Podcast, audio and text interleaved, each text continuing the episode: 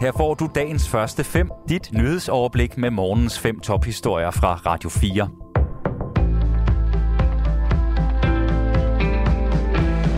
Det er tirsdag den 29. november. Mit navn er Anne Philipsen. 417 brevstemmer talte ikke med, da vi var til folketingsvalg den 1. november. Det skyldes, at stemmerne først nåede frem til valgstederne efter valghandlingens start. Og det er langt flere end ved tidligere valg, oplyser Indrigs- og Boligministeriet i dag. Selvom Rune Stubager, der er professor og valgforsker på Aarhus Universitet, ikke tror, at stemmerne ville have ændret noget, så er tallet nedslående, siger han. Jeg tænker da, det er ærgerligt, øh, at der er nogen, der faktisk har gjort sig ulejligheden med at finde ud af, hvem de skulle stemme på, og også afgivet en stemme, og den så ikke kommer til at tælle med. Stemmerne blev modtaget hos kommunen, når det efter valget var gået i gang kl. 18 og inden det sluttede kl. 20.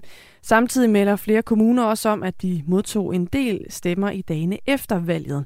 Kommuner har fortalt, at en del brevstemmer fra alternative stemmesteder som fængsler, hospitaler eller på danske skibe i udlandet kom for sent.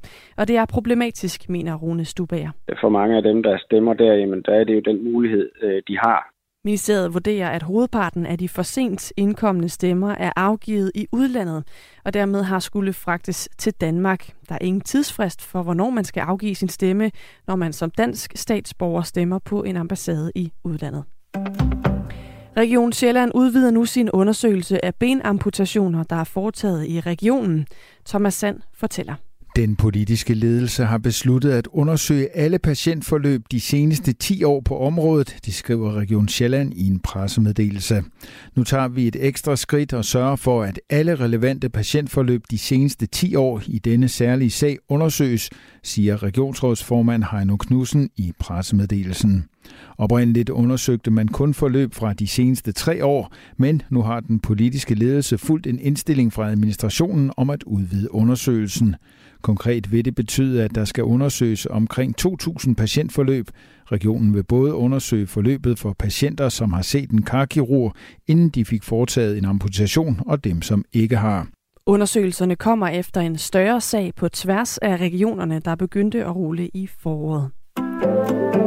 Sygeplejerskerne har flere dage væk fra arbejdet, når de får børn end andre. Sådan lyder konklusionen i en ny rapport fra Kraka og Deloitte om velfærdsstatens udfordringer, det skriver Dagbladet Information.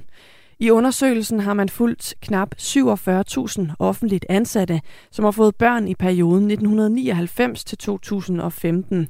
Alle faggrupper i undersøgelsen har faldende arbejdstid i det første år efter fødslen, og ingen kommer helt op på det antal arbejdstimer, de havde før fødslen.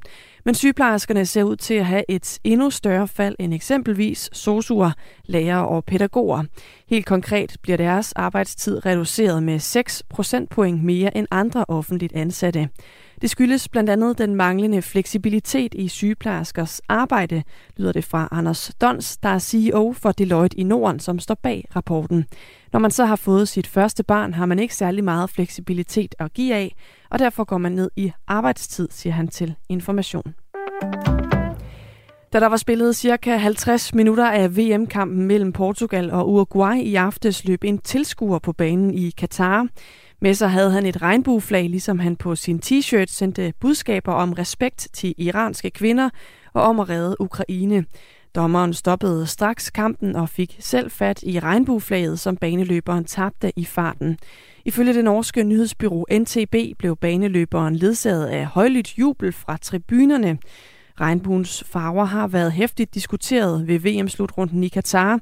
De symboliserer støtte til LGBT-personer, men homoseksualitet er ulovligt i Katar. Baneløberen blev fanget og eskorteret ud af banen, så kampen kunne fortsætte. Indbyggere i den ukrainske hovedstad Kiev kan se frem til, at der bliver rejst juletræer i byen inden længe. Borgmester Vitali Klitschko nægter nemlig at lade krigen aflyse fejringen af julen. Det siger han til det ukrainske nyhedsbyrå RBC Ukraine. Ingen kommer til at aflyse nytår og jul, og nytårsstemningen skal være her. Vi kan ikke lade Putin stjæle julen, siger han til det ukrainske nyhedsbyrå. Juletræerne kommer dog hverken til at være udsmykket med girlander eller julelys, fordi man skal spare på strømmen. Dagens første fem er tilbage igen i morgen tidlig. Hvis du har brug for en nyhedsopdatering inden da, kan du altid fange os i radioen, på nettet og i vores app. Vi høres ved til dagens første fem fra Radio 4.